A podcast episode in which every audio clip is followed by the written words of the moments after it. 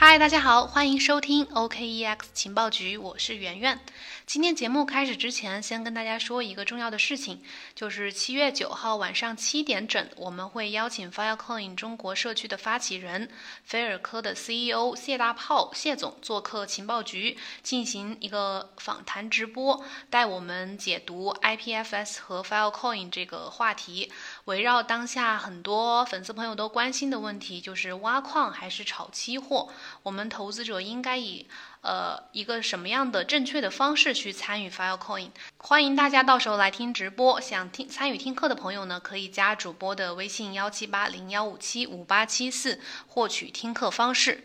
呃，记得告诉身边对 IPFS 感兴趣的朋友，别说我到时候没告诉你们哦。好了，今天我们来讲讲比特币最新的行情和市场动态。最近三年以来呢，比特币都没有出现过大牛市。随着上一次牛市行情在二零一七年十二月十七号结束，大多数人都还没有目睹过牛市行情。此后呢，比特币的价格一直都没有突破新高。错过了上轮大涨的人呢，已经等待牛市太久太久了。无论是新入场的投资者呢，还是一些早期的比特币的信仰者，最常问的问题就是牛市什么时候来？然而，事实告诉我们，当第四轮牛市行情眼看着就要起飞的时候，似乎发生了一个有趣的事情，就是比特币的周期正在延长。目前呢，我们正处在一个持续的熊市和牛市运行前的一个阶段。呃，或许这种持续的熊市呢，是由于比特币的采用，还有它的流动性的增加和一些机构入场投资。因为随着更多资金的流入呢，呃，这个比特币的波动性可能会降低。但是这也只是一种猜测，因为比特币被采用和它的流动性增加，其实都不足以让比特币 ETF 去获得批准。不过，更简单的一个解释就是，随着每一次牛市和熊市的转换，比特币的这个整个周期是在拉长的。另外呢，在牛市启动前的阶段，我们还要注意，就是这个比特币的价格波动往往会趋向于会变小。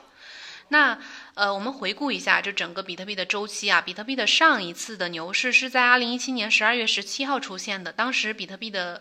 呃，价格创下了一万九千六百多美金的这个历史新高。当时的大牛市呢，其实是和是这个 ICO 的繁荣催化的一个结果，和 ICO 的繁荣是紧密结合的。不难发现，投资者们呢对这个二零一七年那个当时的大牛市的一个怀旧情绪是依然回荡在我们身边的啊。主要原因可能还是因为这个山寨币价值的飙升。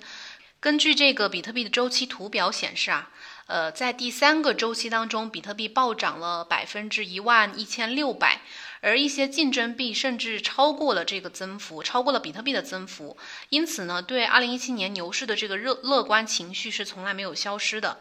那如果想要理解牛市什么时候来这个问题，首先你需要对比特币作为一种资产的表现有一个简单的了解。比特币和股票和一些传统的资产一样，也会经历周期，牛市和熊市一起构成了一个完整的周期。到目前为止呢，比特币已经经历了三个周期，也就是说三三次牛市和三次熊市。根据这个图表显示呢，就是第一个周期一共持续了四百天，第二个周期持续了一千一百五十天。第三个周期呢，持续了一千四百五十天。很显然，每一个完整周期算下来的话，它的每一次的完整的周期都比上一个周期的时间是在拉长的。所以说，目前还没有出现牛市反弹，可能是还需要一些时间。那根据初步观察，下一次的牛市的反弹呢，可能会在二零二二年年底达到一个顶峰。因此呢，比特币的价格可能目前正在通过这种横盘震荡啊，或者是横向移动，来为这次反弹、为下一次反弹去做好一个准备。另外呢，值得注意的是啊，就是下一次的反弹和上一次的这个二零一七年那个牛市有一些相同的地方、相似的地方。二零一七年的这个加密货币大牛市呢，推动了 ICO 的蓬勃发展，而即将到来的这个下一轮的行情上涨呢，可能会伴随着，或者说会引发 DeFi 的一个爆发。更具体的说，就是这些治理代币，比如最近的这个 Comp，我们最近也讲了挺多的这个 DeFi 的代币，大家可以回去回头去听听。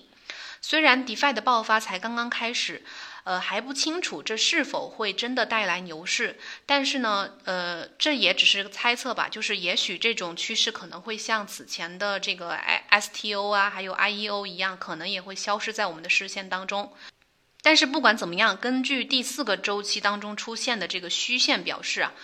嗯，我我在节目当中提到的这些线、这些图表，大家可以在文字版中去看，我们都是。呃，有列出图表的。根据这个第四个周期当中的呃虚线表示，呃，表明比特币目前其实是在遵循这个以往的这个历史的走势的，就是目前是处于一个牛市周期的边缘。这条虚线显示，呃，将连接下一个周期的峰值，也就是说，可能比特币的价格会达到呃一十一点八万美元的这个价格。这个推测呢，也得到了最呃这个著名的比特币支持者呃 Willi Wood 他的支持。他在推特上面说，呃，新冠疫情今年扼杀了比特币为牛市做好的准备，但是牛市仍然会到来。牛市结束的时间越长，最高价格就越高。一个非常长的这个横向积累的这个时期呢，将会是一个非常好的事情。总而言之，就是下一轮牛市可能不会出现像类似于二零一七年那样牛市的这样的投这么高的投资回报率，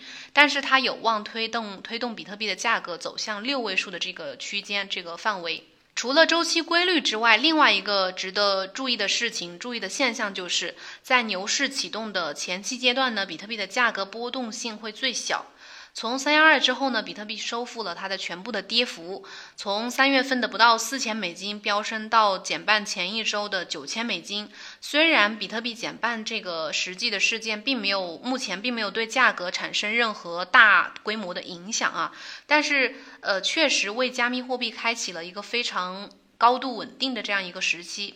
我们看这个图表上显示，从五月初以来，比特币一直在八千八百美金到一万美金这个区间内波动，只有短暂的突破到了一万美金上方，一万美金大关，但是并没有站稳。那之前的这个三幺二那个暴跌呢，已经现在已经成为了历史性和前瞻性波动指标的一个部分。根据 Skill 数据显示，比特币的隐含波动率指标在一月和三月和六月，就是一个月、三个月、六个月的这三个指标都已经下降到了一个显著的低点。目前这个图表显示，就是它的一一个月的这个隐含波动率是百分之五十一，是二零一九年三月以来的最低点。那三过去三个月的隐含波动率的比率是从百分之一百一十五降到了百分之六十三，而最近六个月的比例呢，是从百分之一百一十降到了百分之七十一。把周期拉得越长呢，可以看到每天它的。隐含波动率都是在下降的。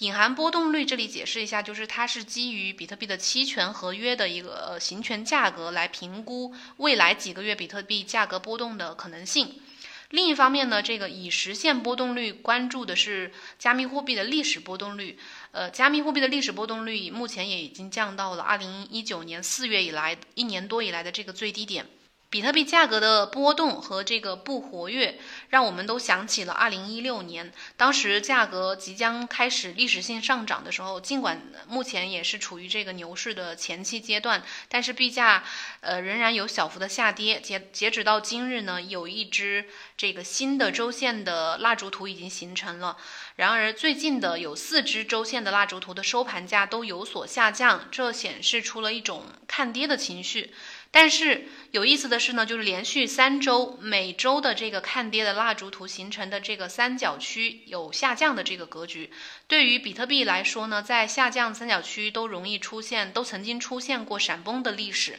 从二零一八年以来，比特币出现了两次下降三角区，所有的这些三角区都以比特币闪崩结束。但是最近的这个一次崩溃呢，可能不会像之前第一次那么那么严重。下跌的幅度呢，不会像之前那么夸张、那么剧烈。另外呢，这个二十一天的加权移动平均数，呃，在牛市期间起到的是一个支撑作用，在熊市期间起到的是一个阻力作用。目前呢，这个二十一天加权移动平均数，呃平均指数正正在支撑比特币的价格，但是考虑到最近的这个看跌情绪，价格下跌之后呢，可能会进行一个重新的测试。这个二十一天加权移动平均指数它的重新测试的价格是八千两百七十四美金这个位置。在每天的时间范围内，它和这个两百天的平均线差指标是相吻合的。这一点意味着什么呢？意味着也证明了这个八千两百七十四美金是一个非常强的支撑位。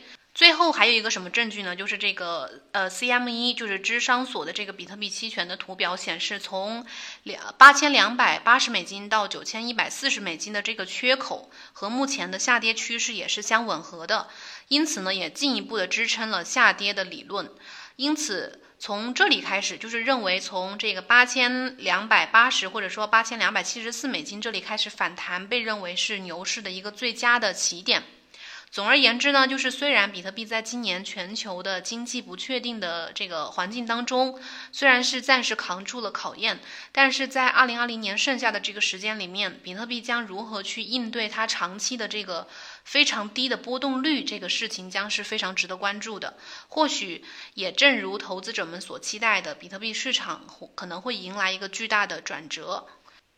以上就是我们今天的节目，感谢大家的收听，记得加主播的微信获取我们的听课直播的链接。好了，我们明天同一时间再见，拜拜。